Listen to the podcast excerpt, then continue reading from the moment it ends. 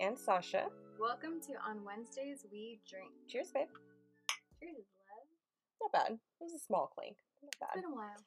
It's been a while. Yeah. So welcome back, guys. Welcome back. We're still here. I know you missed us. XOXO Gossip Girl. uh, we missed you too. We're back. Um, we will address the reason why we took a month off break for those of you who listen regularly and are like, what the hell? We've been missing some episodes. So sorry. Um, but before we get into that, we're going to talk about what we're drinking tonight. yes, ma'am. So, surprise of my entire existence, I made Nalani a tea that she hasn't had before. Didn't think I would ever. I know, right? I yeah, I don't know. I don't know why I haven't tried this tea. D- yeah, didn't think I would ever have that life. Thank you. I'm glad you like. So we are drinking spiced chai, and this is just from Trader Joe's. I didn't get anything super special today, so just a little Trader Joe's tea. And we love our Trader Joe's. Oh man, I love me some Trader. Joe's. I'm so sad because we haven't had a Trader Joe's trip together in like forever. Did you know What that happened? because COVID, they are having a line outside the door? Ugh. Me and my mom tried to go maybe what two weekends ago, hmm and I was like, "No, we're not doing this in 100 degree weather. No." But I'm like, I'm not surprised. Anytime you would go in the store, the store was like super freaking packed. Like people just on top of you, and they're crazy ass diagonal aisles that you just don't make sense, and it's so difficult so- to navigate through. So narrow. so narrow and then shit's always in the weirdest place like my I'm, i love you trader joe's i love you so much you sell such great stuff but your shit is in the most random places Like in the dog food aisle, there's like what, like cleaning, and then vitamins. why are there why is there a can of biscotti over the frozen food section i don't oh understand yeah, I don't understand I that don't- at all. I don't But maybe you need a biscotti with some ice cream. no you you drink it with coffee I It don't should- drink coffee. it so should it's for be the people that either don't drink with coffee. the cookies because it's a cookie or with the coffee because you I don't even think they have a cookie section. They don't. Because the the cookies are in the weirdest fucking place. God, Trader Joe's. But I love y'all. I love y'all so much. So, probably, probably after hunting through all of the aisles, because I don't know where anything is in your store, we came upon some spiced chai from Trader Joe's, which is great. It says it is a rich, robust blend of what the hell is that? Assam black tea? Help. Help. It looks like Assam. So, I'm assuming it's Assam. Thank you. Okay. For Mhm. people that don't know what chai is, it's basically Indian tea. Mhm. And you and people, please do not say chai tea. You're saying tea tea, like Yeah. Tan France always Thank you. says. Thank you, Tan France. Yeah. Chai is tea. In a different language, people. You sound stupid. So we're drinking chai today. Um, and traditionally, with this Indian tea, you would drink it with milk. Nalani is No, I don't do that. does not do milk. Also, does not do like adulterated tea. She's like steep the leaves in some hot water and leave it alone. That's how my ancestors Yeah. intended it to be. I respect. I am not going to argue. You are both Chinese and Japanese. Yeah, they would smack me like, "What are you doing with milk in your tea?" and I would just feel fucking stupid arguing with you about it. I'm like, none of my ancestors had any say in the tea business, so we just gonna sit over here and be quiet.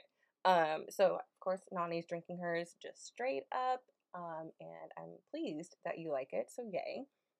and it's been steeping for a while, Mm-hmm. but I want to say it's been steeping for what an hour. Probably. Probably not recommended, but Probably not recommended. but honestly, I've had tea where I've steeped it for a very, very long time and Yeah. it is automatically bitter.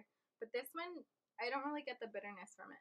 Yeah, you kind of still get all of the spices. You don't really Like get. it's a spicy tea, not like hot in hot sauce Mhm. spicy, but you know, you definitely get the taste of like cinnamon, cardamom, ginger. I definitely get the ginger because I feel it kind of numbing on my tongue. Uh huh. And I do get the vanilla. Yeah. There's like vanilla, clove, like you said, cardamom, cinnamon, uh, star anise. There's black pepper and nutmeg, and the vanilla. So Oh, look at this. The box says 100% recycled. So it's previously recycled. Ooh. Look at you, Trader Joe's. Look at you, Trader Joe's. Yay for recycling. We're so happy for that. Makes my little eco. Yes, yes. So while Nalani's drinking her chai straight up, Um, I made what is called, which made her laugh, but it's a legit thing. I didn't I make it know up. it is, but it's just funny It's a dirty chai. because you're a dirty girl. sure, we'll go with that. but it's chai with um, coffee, usually espresso. I didn't feel like making fresh espresso, and I had coffee left over, so coffee and a little bit of almond milk and sugar. So yeah, it's like ten o'clock at night, and she's drinking coffee like a crackhead. I mean, yeah. But in my defense, it's only like a little bit of coffee in with my black tea, which is also caffeinated. So I mean, I'm not, I'm not, Yeah, yeah, I'm not making wise choices, but. I don't think I ever make good choices. So this is just par for course for me. So how does it taste? it's good. I would say, do you want to try it? But you'd No. be speeding out, and it would not be good for you. It'd be, yeah, I'd be cracked out and hmm probably going to bed at like three, or four in the morning, freaking cleaning my whole house. No. like it it takes a warmer note on all the spices because of Mhm. the coffee so the coffee kind of enhances the chicory flavor of it oh yeah, makes it a little more like robust. robust yeah a little more more robust than that and then you put the milk in it which calms that down a little bit so Like, so it's a little bit creamier. a little bit creamier definitely little Is bit it more vanilla robust almond milk or just regular? it's vanilla almond milk so Oh, when you so said it's like yeah, vanilla, vanilla. Yeah, when you said you could taste the vanilla, I was like, I know I taste the vanilla, but it's vanilla almond milk. So I was like, but good to know that like the vanilla still comes through even without the vanilla almond milk. Yeah, it. it's like right, like right when you finish it, you get that last note of vanilla. Like Mm-hmm. initially taste the spices first, and then it goes vanilla, which I love. Yeah. vanilla is my favorite. yeah, that's awesome. Um, okay. So next big business is technically we have decided, um, which I'm thankful for Nalani being my partner because I can be kind of pushy. But No, you're just very organized, and you know what you want to do. I don't even think I'm that organized. But You are pretty organized. You're like, this is what I want to do. We should do this. And you're giving me options. That's an organized person. well, if thank you, were to be like, I don't like this, be like, bitch, why? well, okay, that I just like personally hate. I hate that kind of feedback when it's like, mm, I didn't love it. Can you make it better? Okay. and then I ask you, okay, what would you what would you suggest? And then if you're like, oh, I don't know, what do you think? You're the one that You're the a one with the problem. anyway, so we So all you're organized. thank you, thank you, You're not pushy or anything. thank you. I'm not OCD organized, so I guess that's the reason why like I don't view myself that way. But all right. Um, so we opened a dialogue since I love to give options and have decided to kind of shake up our structure of our podcast a bit. And the structure we landed on, I'm actually really excited for. So that is what we will be doing today, which um, I think you guys are going to love. I feel like it was kind of where we were leading naturally, and we just kind of took control of it and gave it an actual overview of like, no, this is how we're to do this. So I'm excited. And you know, it's our first podcast, so it's like we needed to do trial and error Mm-hmm. to kind of, you know, make it make it more about us and kind of flow with our personalities Yeah. in a sense. Yeah. So we've learned, we've taken some time, and we're here now. So we are changing our daily updates or our life updates into our story time, our sipping on story time. So, what's going on in your life, Mommy? What's going on? What stories you got for me? Well, I have to um, save it for the meat of our podcast. Okay. We'll okay. go into detail of that much, much later. Um, now just just working from home, um, dealing with my clients. I've actually am taking on courses and classes pretty soon That's in awesome. um in October to kind of help my counseling skills, specifically in grief. hmm So I'm really excited about that. I'm very nervous because it's an accelerated uh, class. Yes, you told me about that. What should be eight weeks is in four days. Mm-hmm. So, mm-hmm. yeah. Now, when you said accelerated to me, I was like, okay, like I've taken some accelerated courses. Like I know a bunch of people who've taken accelerated courses, and it's usually like what was eight weeks is now four. No, it's four fucking days. And you were like, no, no, no, no, it's four days. I was like, excuse me, what? No, no, but yeah, and we're already in September, so like as the days go on, I'm like, wow, I'm getting really close to these accelerated classes. And I have not been in a school atmosphere mm-hmm. in a very, very long time, so I'm very nervous. You got this. You'll be fine. But yeah, other than that, just dealing with my zoo of a house with my animals, Uh huh. All the babies. All taking the care of my babies. plant babies. Mm-hmm. That's pretty much it. That's good. That sounds good. about you? Ooh, what have I been up to? Um, work. A little more work. A little stuff. Splishy splash. Just more work. um, I have been reading a lot more recently, which is great. Um, I feel like I go through these periods where like I read a lot and then I stop for like a couple months and then I go back to actually reading more. So the nerd in me is super excited about reading. I'm actually really excited about this book that just came out Mhm. um, that I have on order from Barnes and Noble, which I had a gift card for. But after that, I'm going to try and purchase from uh, black-owned bookstores so that I can help support them. Um, A Mhm. lot of them have started shipping, especially with COVID. So yay for that. Um, there is one in Long Beach, and I feel terrible because I don't remember the name of her store, but that's going to be the next one that I look into buying from. But the name of the book I'm super excited for is called uh, Mexican Gothic.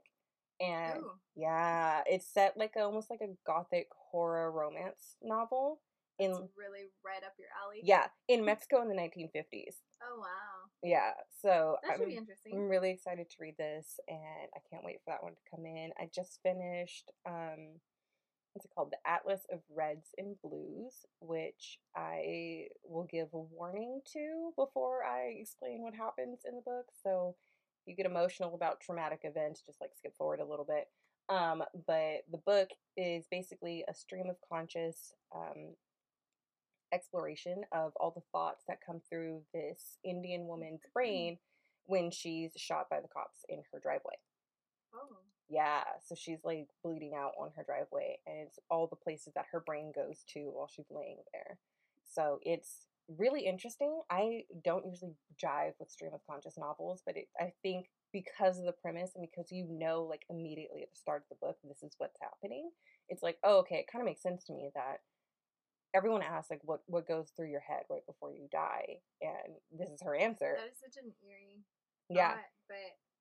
Yeah, I mean, she doesn't die. Spoiler alert: she doesn't die at the end of the book. um, and the book is loosely based on a real life event for her, so Mhm. it was it was creepy, kind of really really interesting to see. Also, really interesting to hear like, um, yeah, like Indian in the South, married to a white man, and all the things that she experienced living in the South, and the fact that like I could just have such a strong connection with that character, even though I'm not Indian, but I'm a woman of color, and I'm like I kind of get it. I kind of get all the racism that she faced, all the things that like her kids would go through in school, and she would tell them all the time like, "Oh, don't tell your dad about this." Like it was it was a lot to read through, but it was it was really good. So if you can handle the emotional roller coaster, Trauma and- yeah, then I would highly recommend. That's so Um, crazy yeah. because um during was it last week the National Sexual Assault Conference was going on Mhm. and they had to do like the webinar stuff and all that and I had to register. I could only register for a few because a lot of them I was waitlisted. Oh wow. like, damn. but That's what I happens was when like they go digital. Everyone's yeah. able to do it. I was I was like super busy, so I was like, oh, I'm fine with it. But the one um, webinar that I was really interested in, it was called Reimagining Life Without Sexual Violence. Oh. But it was told through the perspective of Native women. Oh. And I swear, like, if I get this um the video recording, I'm gonna send it to you because it Mhm. was just such a like I was painting and I forgot. I painted my room. That was a new life oh update. yeah, duh. Like number one most important life update. Yeah, it was a bitch. But I love the outcome of it all. Yeah, it looks really really pretty. Yeah. No, anyway, so I was like painting my room and just listening to like these native women from reservations hmm and then also um, a native woman from Mexico. Mhm. Um, just tell their stories and not in a sense of like, oh, this is what happened, blah blah blah blah blah. It was more of like like a story time story hmm through their ancestors type of thing. And it was just so beautiful and just to have that perspective and you know that connection with their spirituality and then also nature hmm and their dreams and their their connection to their land and their culture. It was just so beautiful. So Wow. Yeah, that sounds amazing. So yeah, it was just it was something that I was like, huh, I maybe might have to borrow that book from you kind of get that perspective. Yeah. Like, you know, And I did it- Cultural aspects. But it was so good. Like she talked I did it as an audiobook and I think I would highly recommend doing that, especially because you listen to podcasts. So listening to something for a Mhm. couple hours is not going to be like really weird for you. Yeah. Um, and it was nice because one, you got to hear it in her voice, Mm-hmm. and two, I think doing it as an audiobook helped like ground the stream of consciousness for me because like she just bounces from one memory to the next. Like you don't really get much preamble of like, oh, now we're going here kind of deal. like you just move. Boom, boom. So hearing it like someone else's cadence through it helps to like pace you mentally through like what's going on in these stories. So I would highly recommend the audiobook. It was really, really good. Are we Tokyo drifting outside again? All right, bros. I don't know why this is like Every spot. time. I don't know what it is behind my house. Anyways, I'm talking about a really good book, guys. Um, but yeah, it was great to hear her perspective. And she did this really interesting thing where she wove a history of Barbie dolls through her story. Oh. And at first I was like, why the fuck are we talking about Barbie? like, this is so random. What's going on here? But really early on, she talks about a memory of her connecting with her Barbie doll. And she was like, I'm like a doll, but I'm the real thing. So anytime it talked about Barbie, I was like, oh, she's making a connection of like the strides that Barbie made in her like existence as a toy of you know getting a job or like getting different color representatives and different you know nations and all of that jazz You know, a lot of people talk shit about Barbie, but Barbie has been very progressive. Yeah seriously like barbie had a job in like the 50s and Barbie that was crazy president. Like, it's freaking crazy. So, and it was really interesting to watch her mirror like all of these progressive steps that Barbie took oh, wow. and all of the negative stories that she had in her life of like, oh yeah, I go in to talk to my boss and I'm demoted. And it was like right after a conversation about Barbie. And I was like, oh, I get this. This makes sense. Like it's it's kind of back Ah. and forth between like what we want to envision of the world around us and what's actually going on in the world around us. So it was a trip. It was crazy. That's interesting. But yeah, I've, I've always loved, you know, learning about Native American culture. Mm-hmm. It's just very fascinating. Mm-hmm. But yeah, I mean, this this webinar, just the raw emotion that people that the, these women had, it made me cry. Yeah. I was just tearing up, and then you know their their hopes for sexual violence and how it will end, and how you know they like their stories will help other women and all that. So Yeah. Yeah. Well, your book sounds really interesting. Thank you. And if you get that recording, I would love to hear it. I will. I will definitely share with you because I think I think you would really enjoy it. I'd probably start crying too, but that's okay. Yeah, it was just like I was painting like, oh my god, it's like I can't see my wall because I have tears. it's like I need a break, guys. But yeah. Okay. Love it. Anything else? Uh, Just work, work, work. I mean, like, I've had some family stuff happen, but Mhm. I'll leave that as is. So it's been an interesting month for both Nalani and I that we've taken off. Mhm. We've had a lot of ups and downs over this past month. Um, but you know, we're here, we're back, we're good. We're gonna be as good as good can be. And oh, surprise, everyone, we're still in a pandemic. I don't know if you guys forgot. I was like, wait, where are you going with this? What are we? I don't know if some people forgot about a pandemic, but like Some people did because life is returning to normal, some but with just people masks. really have and they just don't want to wear their masks and be like this is not necessary i'm i'm sorry i don't it i guess it depends on what state or country you live in maybe new zealand sure they're kicking ass go Yeah. go new zealand go australia's doing great we live in america and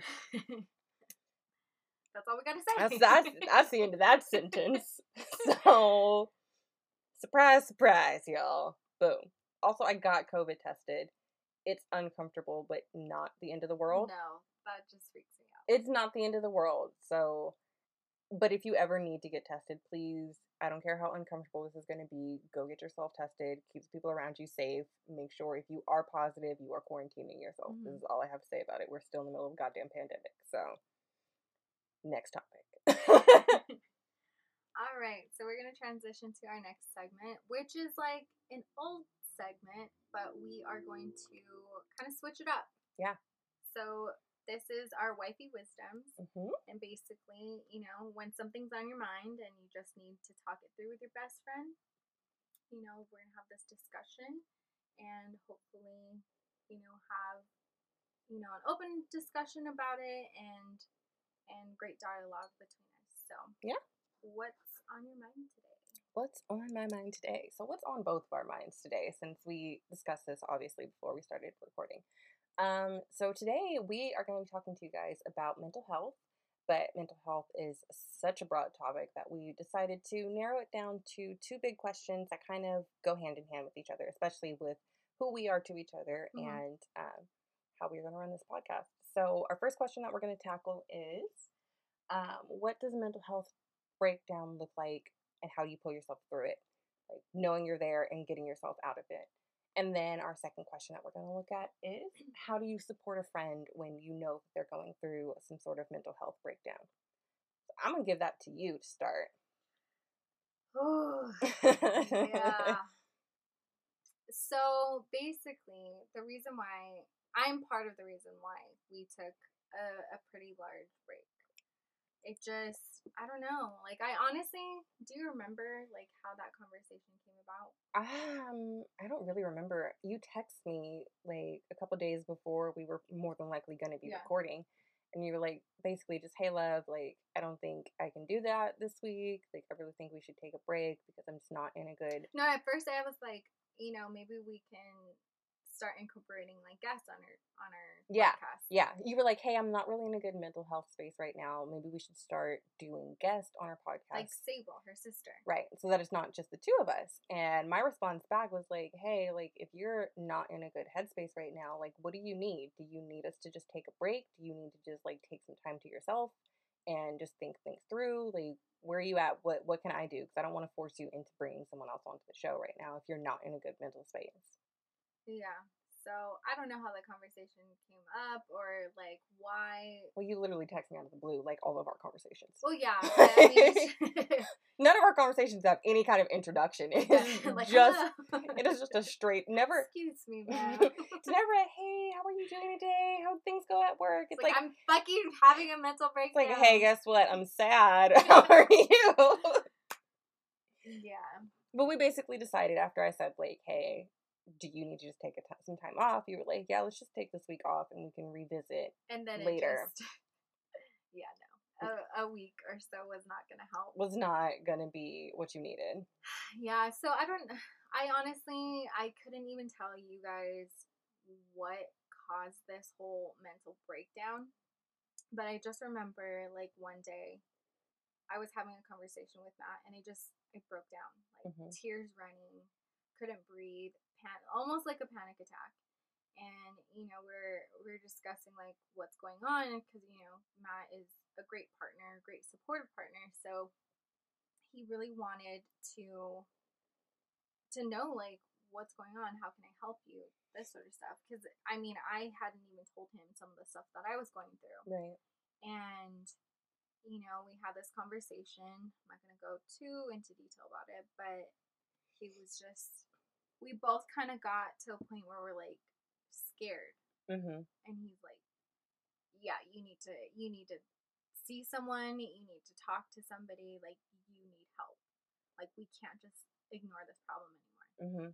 so you know going going back on everything it's just yeah i've i've, I've been struggling i don't know i mean i've i've put things together like you know i'm feeling invalidated sometimes. I feel that you know i i'm just not being respected in certain spaces. Mm-hmm. and you know i'm dealing with past traumas Right. that i don't quite understand why they're coming up. And so i think this is where i need to speak to um, a mental health professional um, whether that's a counselor or a therapist. And you know i just i just noticed that i get angry pretty quickly or i get frustrated and i'm just like i don't want to be around anybody i don't want to talk to anybody Mm-hmm. and it's just certain things set me off certain things hurt me i don't know Uh, like it could be somebody that's joking around but it's just like no you're making fun of me you're invalidating me you're hurting my feelings and it's like you're saying all these jokes but it's at the expense of me Right. like Right. putting down my profession you you know you're not giving me credit and it's not it's not that I need to be validated by anybody because I know what I do. I know the type of person that I am, but it's just it's frustrating when people certain people say it to me. Right. And so, you know, that has been heavy on my mind. But then also, you know, dealing with um, Matt's epilepsy. Mhm. I mean, I think I have PTSD That From- makes sense. From his that really bad night of him having seizures. Mhm. So it's like I'll try to go to sleep and then I, I relive that night. Right.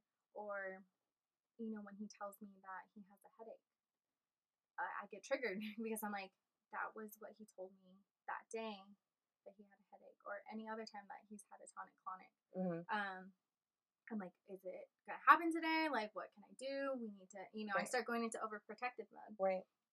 And he's like, no, I'm, I'm fine. I'm okay. Um, but yeah, I mean, you know, a lot of people don't understand how hard it is to be with somebody with epilepsy. Mhm. And, you know, it's, it's not something that, I mean, of course I can always talk to you about it, Right. but I feel like we can't really connect over it. Yeah, it's something different. Like you know I'm supportive, you know I'm going to listen to you and I'm going to do whatever I can to help you through it, but I've never lived the experience that you've lived. Mm-hmm. and that makes it very different having that conversation with someone like it doesn't matter how much you respect me it doesn't matter how much you know i love you and you know i love matt and i'm, I'm here for you Mm-hmm. i haven't lived your experience so i don't get to fully feel what you felt Yeah, and it's just like, you know, we have people that support us and, you know, our family and friends, but it's just, I don't think anyone knows how this feels from a romantic yeah perspective. Yeah. It's just like, he's, I feel like he's the love of my life, hmm and it's just, you know, epilepsy has definitely caused or thrown a wrench in our plans a lot hmm and it's just like you know people are, are so quick to be like oh he's not working or something going on and you know he's not doing this and it, it almost sounds like it's blaming him but it's like do you do realize he has epilepsy Right. like he has a, a disability right there's a bigger conversation going on here than your narrow perspective on what he is or is not doing and if he is or is not a good partner for me like no there's a lot more going on yeah and it's just like you know we've we've had it's like i haven't married him hmm you know, because I'm not where I thought I would be.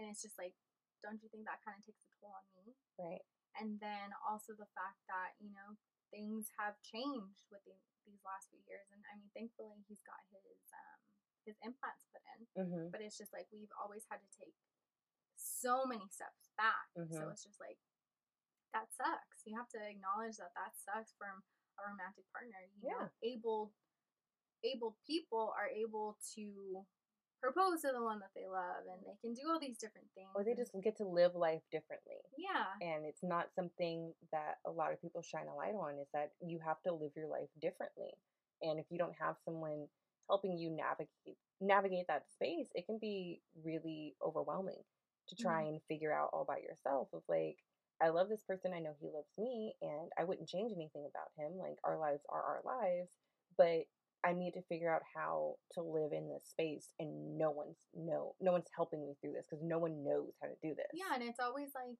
constructive criticism. And it's like don't you think I know what to do? Don't you think like I know how we should try to tackle these issues or situations and all that or prepare for the future, but it's just like I just need you to understand, have that that human connection with me and be like, yeah, that that sucks. Mhm. Like I can't imagine how you're feeling, something like that. mm-hmm. But you know, I mean, me and Matt have um, have had the conversation about kids, Mm-hmm. and honestly, I don't, I don't think I'm gonna have kids. Mm-hmm. And you know, it it sucks because it, it breaks his heart, Yeah. and he's really devastated by it. And you know, he's told me that, oh yeah, my doctor has has told me that you know I can have a normal child, mm-hmm. And I'm like. Did you do sperm testing? Did they do genetic testing? Did they Right. do DNA? Te- They're just telling you this. Right. It's like, of course, it's a possibility. Yeah.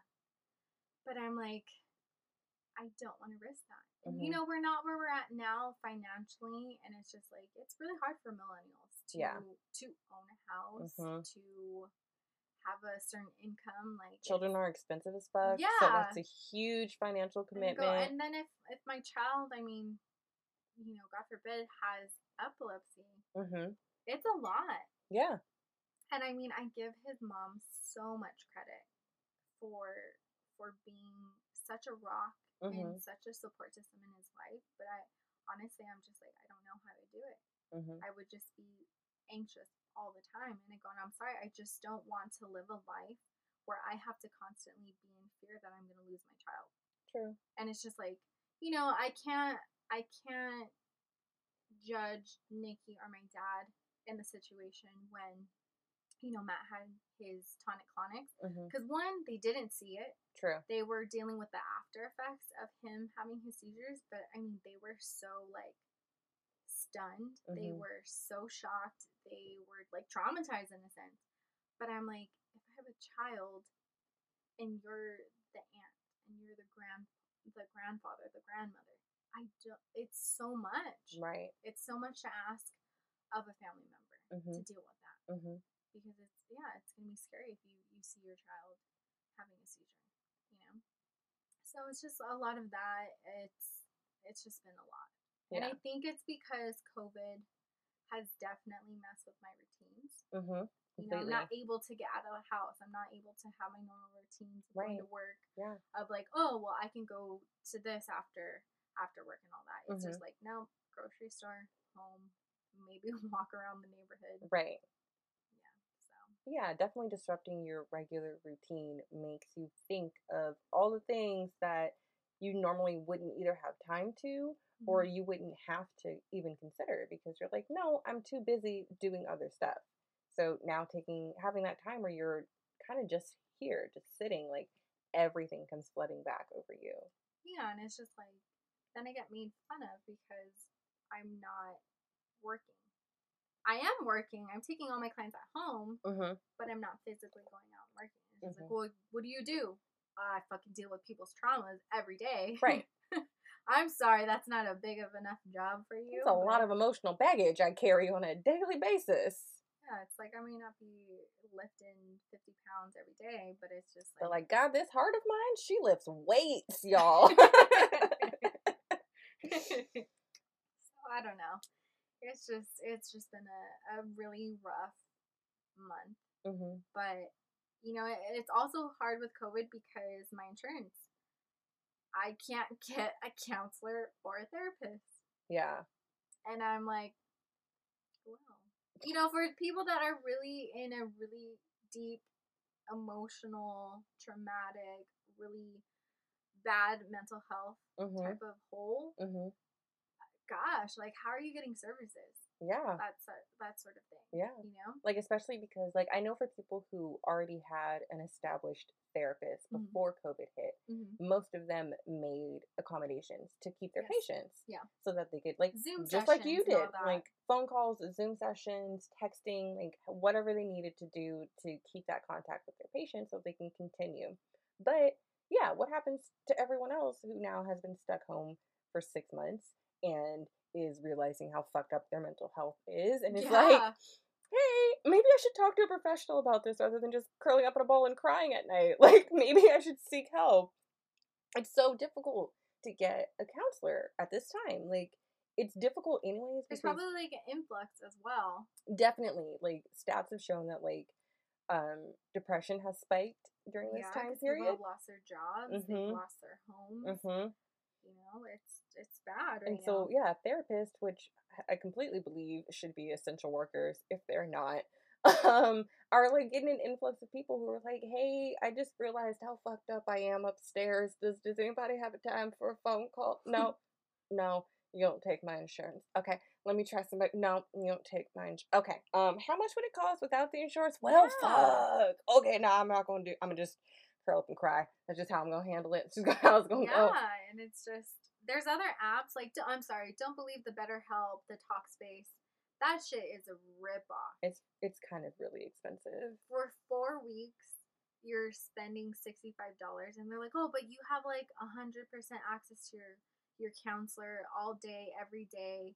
And I was like, "Who needs a counselor every single That's unhealthy. That's unhealthy boundaries Well, with I mean, a counselor." Yes, agree. But you could have people who are just like in a really, really deep spiral and not having that reassuring talk But every at- single day is a bad space for them. But I think you need, as a counselor point of view, like you need to give your clients some sort of empowerment. Like True. they need to be empowered themselves. So like, hey, I need you to just get through this week. Right. If you want to do it a weekly thing, I'm gonna give you some tools to help you out. yeah. If it's a crisis or if it's an emergency or something's going on, like of course reach Mhm, out. But mhm. I mean, I was like, no, I, I don't need to talk that bad. But I, it was like gonna come up to be like two hundred something a month, and I was Mhm. like, no, no, that is ridiculous. It's it's really expensive. It is.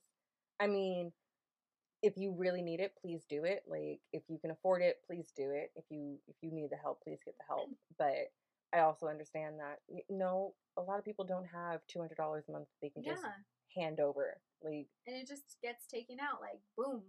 Yeah. one one one big old chunk. I'm like, I cannot pay this in installments, like no. fifty dollars a week, something. No, okay. And then like the Talkspace was like, oh yeah, we take insurances. So I was like, cool, maybe Mhm. might. And then the lady didn't even tell like let me finish or even give my group number or Mhm. ID number. And she was like, no, we don't take your insurance. I was like, did you even put it in the system? How do you even know? Did I breathe and you kept you figured it out and you're like, oh, that one? No. Like what? She was like, yeah, we don't take that insurance company at all. And I was like, hmm, how convenient, Sus. Linda. This is sus, Linda. I'm hanging up the phone. yeah.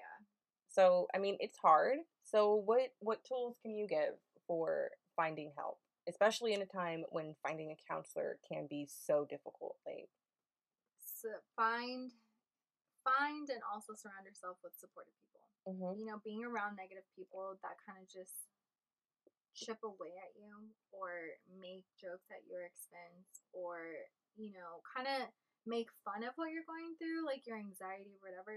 No, we, I'm sorry, we don't have time for those people in our lives. Yeah. We should not give them any space. Limit your interactions with them. Keep it simple because you know what? It's just the reality of like suicide mm-hmm, and shit going really deep, mm-hmm. you just don't know. You don't. And it's just like, I'm sorry, if you're doing that to people and invalidating their anxiety or invalidating that, you know, they have issues, you're an asshole. Like, I'm sorry. Yeah. But I feel like for those people, like, please take a step back and think to yourself, like, if me invalidating this person in this moment of panic that they're having, being like, oh, you're not having an anxiety attack, or oh, you're dramatic and you're blowing stuff out of proportion. If you take a step back and think to yourself, what if this is the last thing this person remembers me saying yeah. before they take their life? Like, that's a terrible thing. I mean, like, not to make it about you, but I mean, think of it like, But think of the effects your words have. Like words have a really strong impact on people. We all like to like poo poo and be like, oh no no no sticks and stones can't break my bones. No, words are terrible. Like you can actually really alter someone's perceptive percep- mm-hmm. perception. I can speak. it's that Lord. It's the coffee coming back to my tongue. It was doing too much at once. Um, but you can make a really strong impact on someone. You can really change their perspective for better or for worse. Like, and Yeah. if, especially if someone decides to reach out to you in that moment and they think you're their safe space, you're someone who's gonna not judge, who's gonna understand, who's gonna give them good, positive advice, and then you shit on them, please don't. they're do never going to trust you. I'm going to tell you that right now. They're not Mhm. going to go to you. They're Mhm. not going to trust you with their heart. They're not going to trust you with their mind. They're not going to trust you with their emotions, their feelings, nothing. Mhm. Because you broke you broke that that connection Yeah. and that trust. Yeah. And it's just like it's really hard to get that trust back. Mm-hmm. And it's just like, why? Why would I even talk to you about Right. something that's deep and personal when you shit on it last week? Right. So yeah, I invite people to really check Mm-hmm. what they say Mm-hmm. and it i mean this quote has always been like duh. if you have not if you have nothing nice to say, don't say it at all. Yeah. Simple as that. Like Yeah. we were taught this as children. For a reason. I- yeah. For a reason. Like take a beat, think about it before you say something. Yeah, and like, and I mean, what you said was beautiful. I mean, would you uh, like, could you live with that on your conscience Yeah. for the rest of your life, saying that negative comment, that mean joke to Mhm. that person, Mhm. and then find out that they took their life? Right. And that was the last, last conversation you had. Mhm. Like, It's like it's chilling, it's life altering if if that happens to you. So yeah, like you're gonna have to go to therapy Right. to deal with Hello, that. ding dong. Welcome. Therapy's here for you now. like, Because that's yeah, that's traumatic. hmm I mean, I would feel like a horrible, horrible person Yeah. if I the last thing that I said to somebody was was something really mean. Now, also with that, I want to temper that advice. Like, if you were in an argument with someone and or you've lost someone to suicide and you were in an argument with them before they took their life, please don't put that on yourself. Yeah. Like if if someone completes the act, it is because they have considered this for a while. It wasn't that one argument with you that completely Yeah. changed their mind. So it's we want to be careful. Yes. that that happened, but And we always want to be careful with what we say, but don't ever blame yourself for that action. That is that is an action that someone decided to take on their own. But Mhm.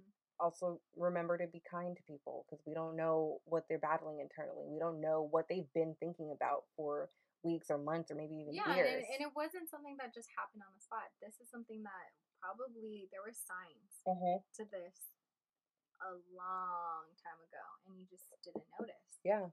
But yeah, no. I mean, you also have to, like you said, don't blame yourself for for something like that Mhm. you know, in that situation, it's not your fault. Yeah. Because arguments happen. It's normal. It, Right.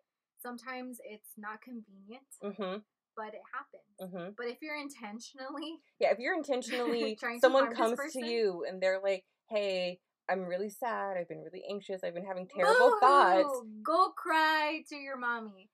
Yeah, no. You're an asshole for that. no, please don't ever do that. Yeah.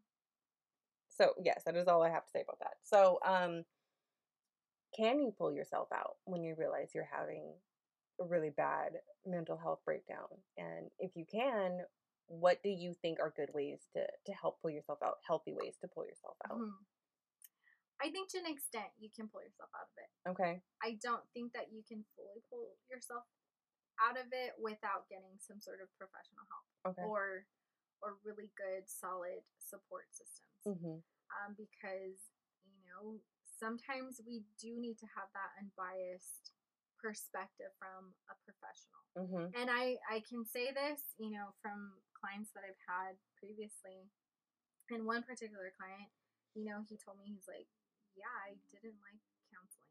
I Mm-hmm. couldn't connect. I've had several. They he goes, they sucked, honestly. Mm-hmm. And he's like, but with you, we've made a connection, and I actually reflect on some of our conversations. Oh, and I, I'm like, I'm I love this this client. You know, Mhm. he's he's amazing, but you know, not every counselor is going to be the right fit, Yeah. and Yeah. it's it's totally up to you. You have the power to pick and choose what counselor is the best for you. Mm-hmm. So I definitely say, you know, be choosy. Really invest in your your counseling Mm-hmm. because that's something that's going to help you. But you know, if you're not there with counseling quite yet, you know, like I said previously, have your support systems. Um, do things that you enjoy. You know, sometimes we just get caught up with I have to work, I have to do this, I have to clean, I have to cook, I have to run errands, and it's just like you get lost Mhm. in all of that. You know, take that time to take a bath, take that time to read your favorite book, watch your favorite movie. You know, do stuff for you, and then also boundaries. boundaries are your best friend. You know, boundaries from certain social media things. yeah. You Yeah. know, sometimes social media can be triggering. Mm-hmm. You know, Mhm. images like what? What did you just post a few days ago? Trauma porn. Yeah. Uh huh. Yeah, like that. I see an influx of that as well, Right. and it's just like don't consume these images. Don't consume these these videos. It's Mhm. like it's trying to elicit these negative emotions. But if you want to know what we're talking about for trauma porn, I'm not going to butcher the definition. Instagram account called uh, So You Want to Talk About does an amazing job with so many different topics. Go there. They have one on trauma porn. It's outstanding. So it's very interesting. Yeah. But you know, it's it's relevant right now. Um, but yeah, it's just like creating those boundaries with social media with these toxic people in your life, hmm and then also like maybe certain activities. You know, you might be tempted to do or participate in negative activities. Sometimes you just might need to step away from that. hmm You know. Um, what else were you asking? um, ways that you can pull yourself out and if you can pull yourself out. I have a tip actually. So one of, especially speaking to social media, one of my good girlfriends, um, when she got to a better space mentally, realized that a lot of the accounts she followed on her Instagram were contributing to like her negative self image. So she was like, I, yeah. yeah. So she unfollowed all of those accounts and Mhm. then switched up what she was following and what she liked so that her explore page would recalibrate. And I know like social media is something we're all on all the time. Like I'm not going to judge any of you. I'm on my phone constantly. I can't judge it. And I know saying to to yourself like distance yourself from social media can actually be kind of difficult in quarantine because you're like I can't see my friends. I can't go anywhere. I don't want to be stuck in this house. Like, of course, I'm going to be on, you know, Instagram or Facebook or TikTok or Twitter or whatever because you're bored and you want human contact. But really taking the time to like curate your feed and say, like, I'm not going to follow these accounts because they show me things that make me upset or, like, you know, have a negative impact on my mental health Mhm. one way or another. Unfollowing all of those accounts and then following accounts that actually do things that are positive and make you feel better about yourself or give you information if that's what you want to do or like show you something totally unrelated to whatever your mental health problem is like Nani loves her plants so Yeah, my shit, my feed is literally plants, animals, funny shit, Right. and witchy shit.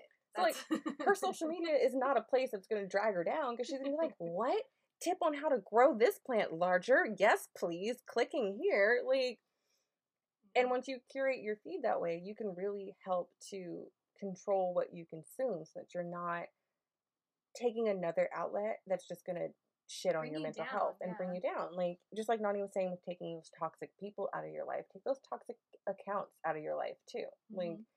you, they don't have to stick around you don't need to look at things that are going to make you sad why why would i ever open my phone to purposely hurt myself i'm not going to do that like no goodbye to all of you Yeah, we're not doing early 2000s where we're just gonna be emo and just wallow and be sad. Like, I know. mean, you didn't need to drag me like that. that is how I deal with being sad. I'm just but there's different ways to cope. But I just feel like you can't stay that way yeah. Yeah. There has to be some joy in There's that gotta dark be- heart. Like, It's a small spot for me, but it's okay. I'm all right. I'll take it. That's you, and you got that. But yeah, like if you notice something that you're doing is making you sad and it's not something that has to be bad that you have to give up, change it. Like you don't have to completely purge social media. If you if purging social media is what works for you and just deleting everything and being like I'm not going to be here anymore, do it. Work yeah, it. I mean, sometimes we need a break, and that's totally fine. completely okay. Take that break. If it's changing everything that you like and look at on your Instagram so that you don't see any of this stuff anymore, do it. Change it. Yeah, and then also like what I advise my my clients is do something that's attainable. Mhm. Make attainable goals. It's really so important. if you're like, oh, I'm trying to do a social media cleanse, and you get only two days in, and you're like, oh my gosh, I messed up, and you know, you start being negative towards yourself. Yeah, my light just got kind of strong and glow. It's okay. Oh, it got spooky in here. It's just just The my lights flickered a little bit. it's just my ghost. Don't worry. Okay. Well, anyway, like I was saying, like you know, make it. The ghost was like, "All right, all right." we get it. Next topic. Flick the lights. Anyway, but yeah, like make attainable goals because it's just like you know you don't need to have that negative self talk hmm with yourself and and just bash you for not sticking to something. Just, Yeah. just small goals Yeah. here and there. I love I that. Take yourself off of social media for what an hour or two. That's pretty attainable. Yeah, completely. And then, And then- once you feel the success of doing that, push Mhm. yourself a little further. Yep. I like that. So, next question.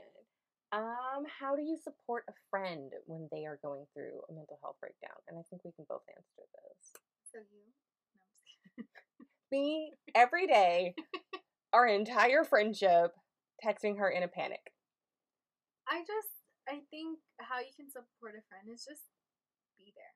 hmm Honestly, and just be hundred percent supportive. I I don't like to automatically be like, okay, this is what you do. Right. This is how we're gonna get through it. No, I'm gonna I'm gonna let you say anything and everything that you're feeling hmm if you want to, hmm and I'm gonna let you kind of dictate where we're going. hmm you know, I never want you to feel like I'm pressuring you to to speak, to go into details. It's kind of I just let you figure out what you want to tell me. Right. You're inviting me into this space with you. hmm So it's like I just yeah, I just want to be supportive as as possible. hmm You know, whether that's literally just sitting there with you, Yeah. Because we've done that. drinking with you, We've done that. just hanging out in the backyard listening to music, like whatever it is, like I'm just gonna be there for you. hmm And you know, whenever if you want me to chime in, you tell me that. hmm But I, yeah, don't take the lead on it.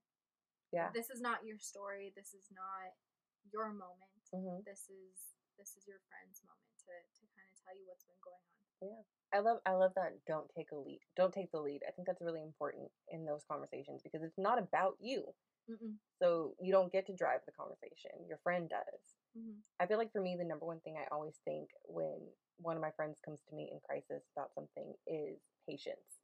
Yes. Because I know they're probably not going to tell me this story in a linear, clear, and easy to follow way because they're upset, or they're not going to tell me everything and they're going to shut me out if I try and ask them too many questions, or they'll talk to me one day and then they'll ignore me for a week. Like, and I just have to be in a space where I'm patient with them rather than getting mad, being like, oh, you text me upset and I text you back and you never text me back. Like, how are you going to do that to me? Why would you not text me back? That's not my space. That's not my Yeah. space to be mad at you. Maybe they're just thinking about the words that you said. Right. I'm like, patience, patience, I think is so, so key because, like, I'll have plenty of conversations where I'll be going back and forth with someone. I know they're upset about something. We're, we're talking for a good minute and then they just stop replying to me. So I usually send like something like an hour later about like, hey, like, hope you're good. Like, please let me know if you want to keep talking. Like, I'm here for you. I will always listen. And then I just give space and I'm just patient because, like you said, it's their story. They're the one driving this conversation. And mm-hmm. I don't get to pick up and be like, no, I need you to talk to me right now. Or like, I'm free for the next 30 minutes, so get it out in this time period. Oh, worst. It's terrible. Like, that's not a good way to support someone, especially if they are having some sort of really strong, really intense mental health break. To put them on your time, to put them on your schedule. Yeah, it's stressful. You don't need to add stress in that environment. Yeah. And I also think it kind of invalidates what they're going through because it's like, you're not important enough to me for me to just be there and to just listen to you. You're only as important as the space that I'm going to give you. And I think if you want to really be a good, supportive, true friend, you can't do that to someone that you love and someone that you really care about. You can't say to them, like, no, I'm only going to support you and it's convenient for me. like, Yeah. And I mean, you did it beautifully when I discussed a trauma with Sasha a mhm, few weeks ago that I've never, I've never told you about, yeah, and it just was like, it wasn't the fact that like, oh, I don't want Sasha to know. It wasn't even the fact that I was embarrassed. It was just like, yeah, I've never, I never had the moment where it was like, hey, this is the time to talk about it. right, right. It was kind of just like, yeah, I, it was like I could here, I could there, and it was just like fast forward. And at the end of the day, it's your story. You Yeah. get to choose when you feel like is the right time to tell someone that, and no one gets to say to you, "You should have told me this sooner." Like, no, Yeah, and you literally sat there and you listened, Yeah. and that's all you did. Yeah. You had your like few comments, and uh, I mean, we have that that relationship where we can joke, mm-hmm. where we're like, "Wow, fucking kill somebody" or something like that.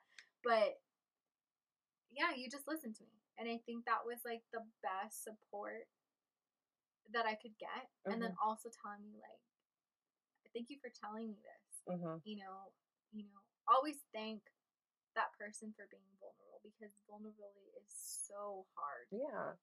Yeah. And to I think talk about and just like get out. and you need to honor that. Like someone made a conscious decision to tell you something or show you something that is not easy for them and it's not something that you should take lightly. It's something that you should really be like, you know, thank you for for trusting me. Thank you for letting me Mhm. in this way because you didn't have to. Like I said, it's your story. You don't have to tell me anything. Yes, you're my best friend. Yes, I've known you for like over a decade. Who knows? I'm not doing math right now. No. but even still, like she's you're allowed to not tell me things. You're allowed to have stories that you don't want to share with me. And that's not my space to be Mhm. like, why didn't you tell me this sooner? Like, Yeah.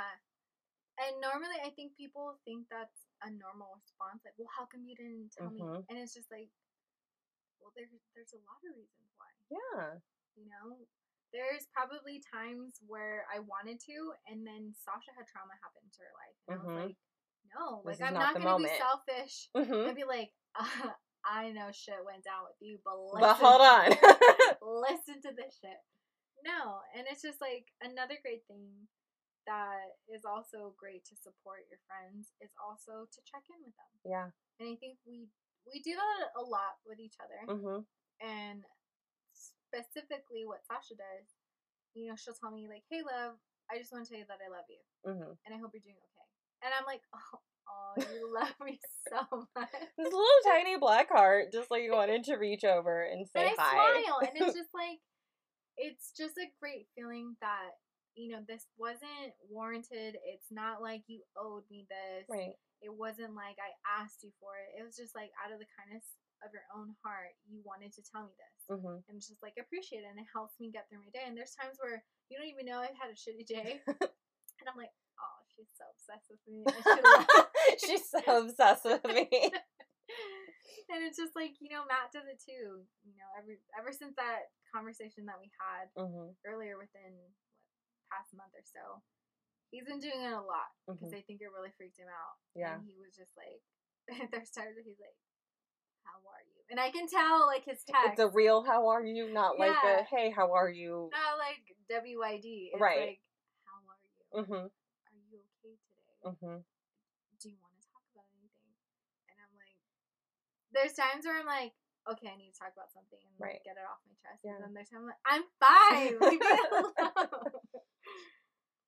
But I do think that's important, like you said, checking in with your friends can be really big because Mhm. I know for me, like I feel for Nani. I'm sure she has a very difficult time with me. I'm not an easy person, but I I have I struggle with vulnerability. I feel like even more so than you do, and there's plenty of times. Really? I mean, you would have never guessed. No, it's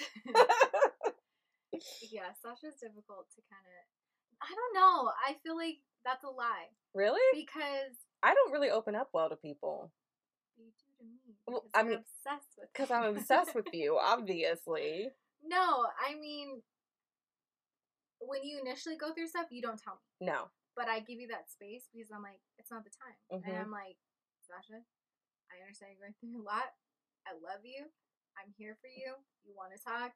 You want me to bring snacks? Right. You want me to bring you wine? Right. Like, we can have like this whole thing. I'll, I will dedicate a whole day to just hanging out with you hmm and just doing nothing with you or to talk about something. And Sasha usually is the one like, okay, it's been a month. I need to talk to you about everything. What was I literally gonna say? And then like a month later. Literally. And then we talk until like 2 o'clock in the morning. yeah, we have hours and hours and hours with of sna- I conversation. feed Sasha. I make her dinner. Uh huh. We have some sort of like alcoholic beverage. hmm Then we get wine drunk or whatever, and we're just like talking about everything in my room Yep. or outside. Yep. Yep. Because I'm I'm. That's why I say I feel free because I'm not the person when I'm going through something to be like, hey, I'm not okay. like, But you're not difficult. Well, thank you. I think it's that's you, and I think with best friends or friends in general, there's a learning curve. Oh, completely. Like everybody's not going to be cookie cutter the same. hmm So obviously, you're different than my other friend who Mhm. is like, I will tell you everything right now, burst into tears, just completely vulnerable. And I love it. And Right. I'm, I'm like, wow, you're such a strong person. Even though Mhm. there's tears, it's like, it's really hard for me to cry Mm-hmm. in front of people. Mm-hmm. And I'm like, I don't want to give my tears to somebody that makes me feel ashamed of crying. Right. So Right. it's like I I a hundred percent commend people that are so vulnerable to where they can cry and say everything And just be once. open. yeah, like Mhm. you're beautiful. Mm-hmm. Like, We love you guys. unicorn, and I just want to just I, hug you. I can't do it, but I love watching it because Yeah. it's amazing. And I agree I'm with here you. for you. I'll bring you snacks. I'll bring you whatever you need. But yeah, no, I can't do that. No, no, no, no, no.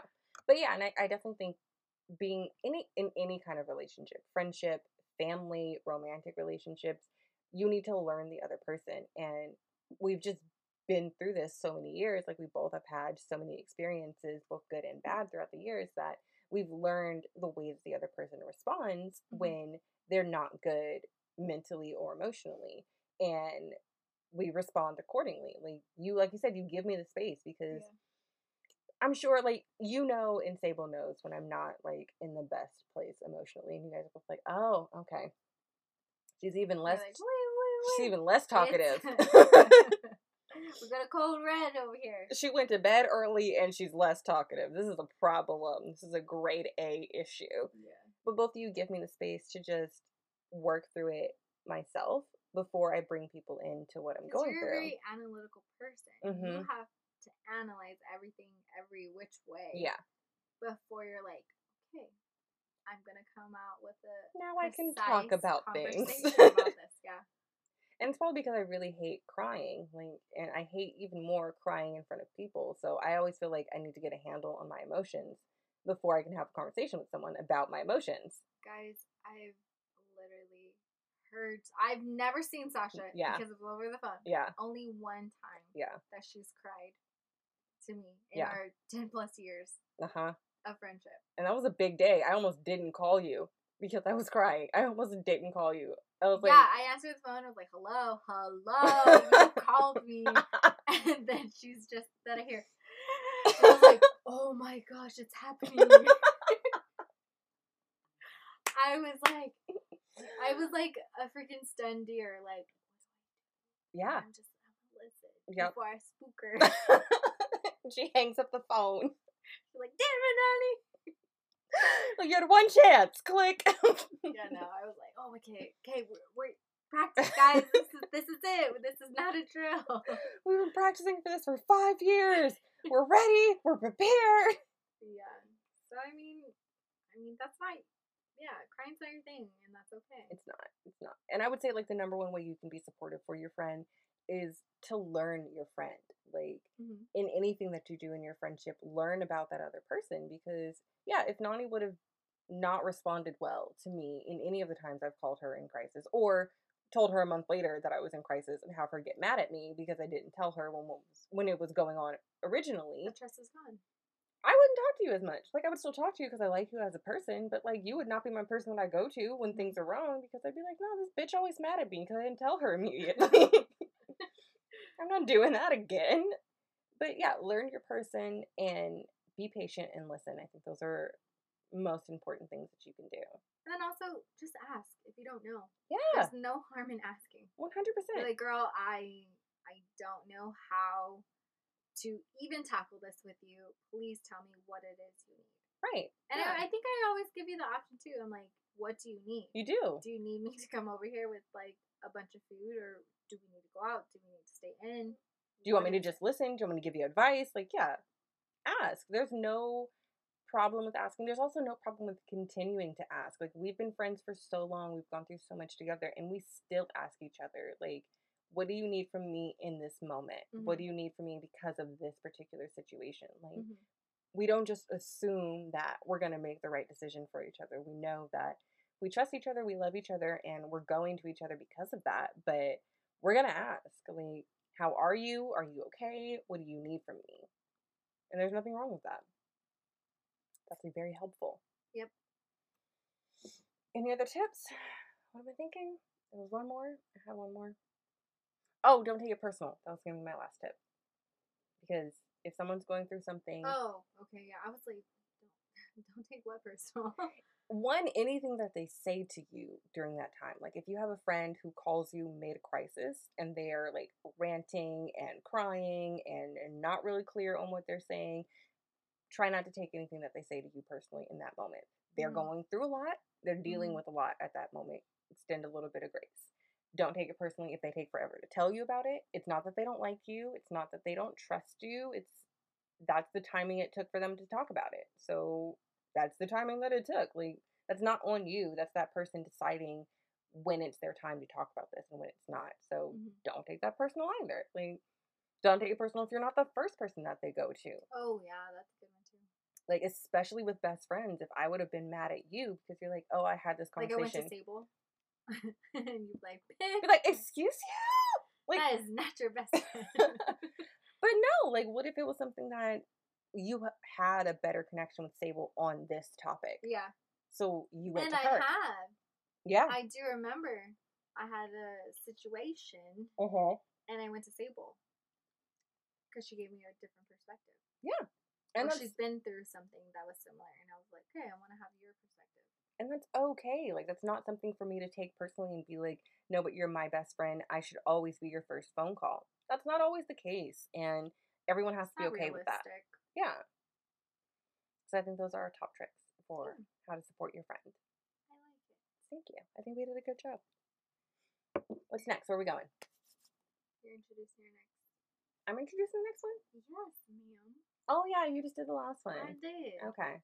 Sorry. See, we're we're gonna work out the kinks, guys. But they live for this. Don't don't even front. They live for this. it's our this. first episode back, guys. Give us a break. We're great. Um, okay, so we are moving from our wifey wisdom into how we're making fetch happen. Woo-woo. Yeah. And fetch, we are identifying areas for growth and how we are working on them. So, what are you doing, Nani, to make fetch happen right now? Well, I want to uh, hurt Jeff Bezos' uh, pockets right now. no, I I mean it's sickening how much money that man has. yeah. It's like, Yeah. yeah, I've been really limiting my Amazon purchases. I don't think I've I've made any purchases within the last month or so. Wow, okay. Even longer, probably longer. Okay. Um, but yeah, I've been I've been using Etsy as my main source of of getting certain things. Also, been trying to cut back on buying things, you know, Mhm. save money, but Mhm. you know, that doesn't really go well. That, you you don't really do well with that. I'm no. a Libra. It's what we do. She loves to shop. um, yeah. So going on Etsy, supporting um, you know, small businesses, especially during this time. You know, it's hard, and then I I just feel like when you support small businesses, the the work and I don't know, like the connections you make with them, and also like the products are better. Yeah. It's just like more invested, like they're more invested, and they have great customer service. So Mhm. that's what I've been doing. And then also, I have been taking a 40 hour domestic violence uh, training through Option House. Mhm. And I know it kind of correlates with my job, but this is not a job requirement for me.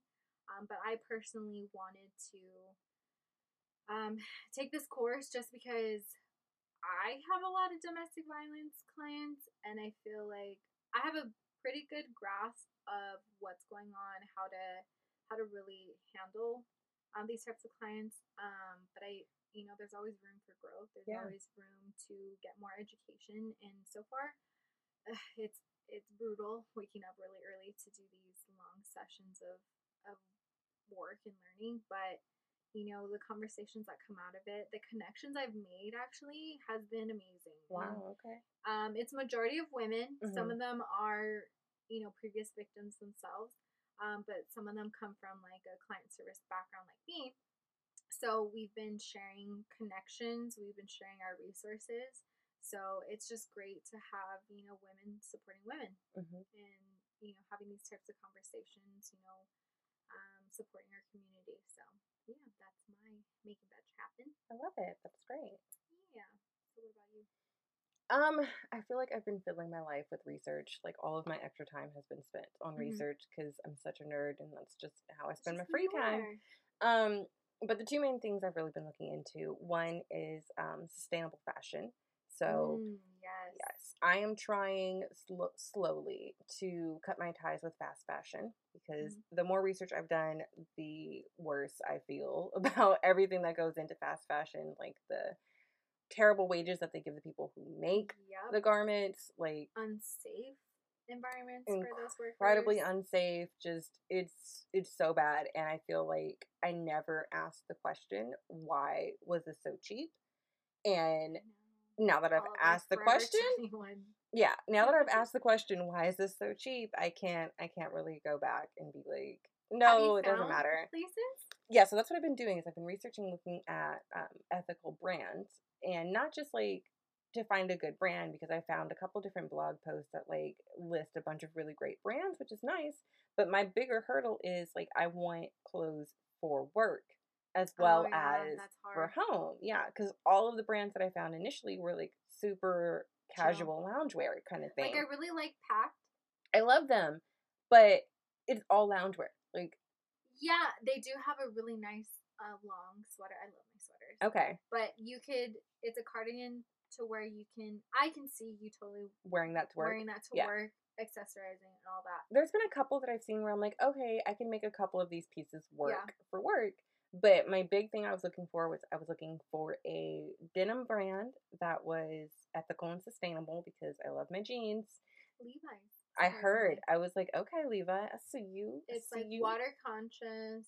Um, they support the communities. Mhm. They don't believe in like that shitty like labor of immigrants. Yeah, yeah. So I was like, okay, for sure.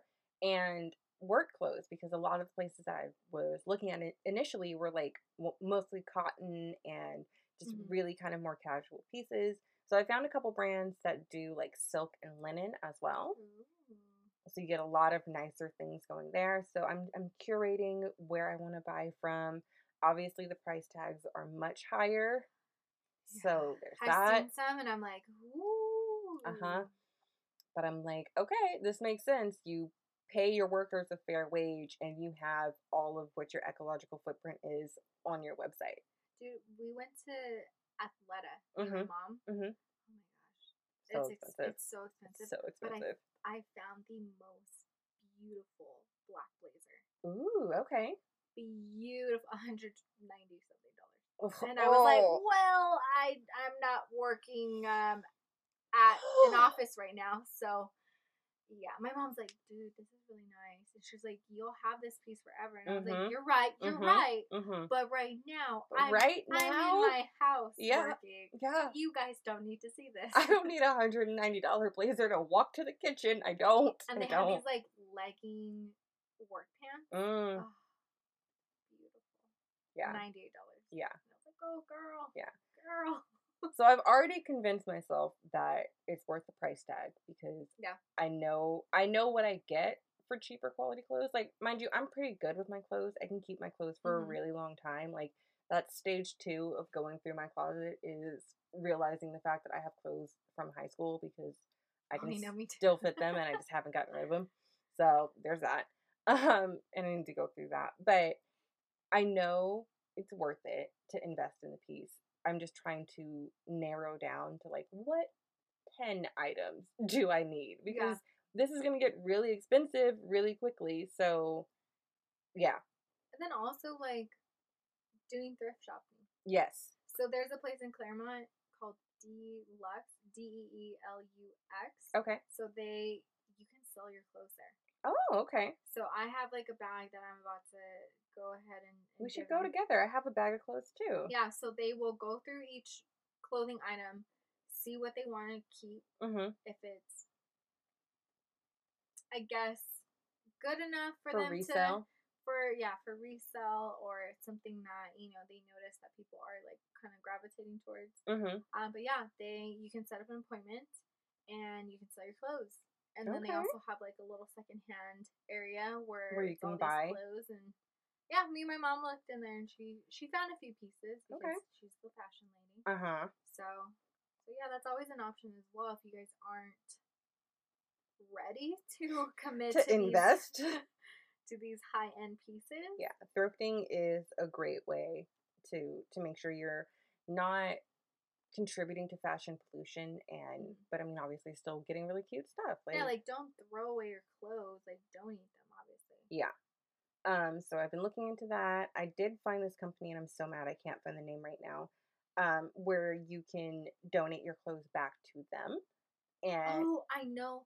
I don't know the name. I'm like, I'm sure we've both seen it, but seen it. yeah, so I, I'm probably gonna do that where I donate clothes back to them as well because they they said like, you know, donating clothes to a thrift store is great, but like eighty percent of it doesn't get used and Yeah, it just and ends up somewhere else. in a landfill. um this company will like use your fabric so even if they don't want your clothes they like make a use for the fabric that you have and i was like oh okay that's actually really cool I know what it is.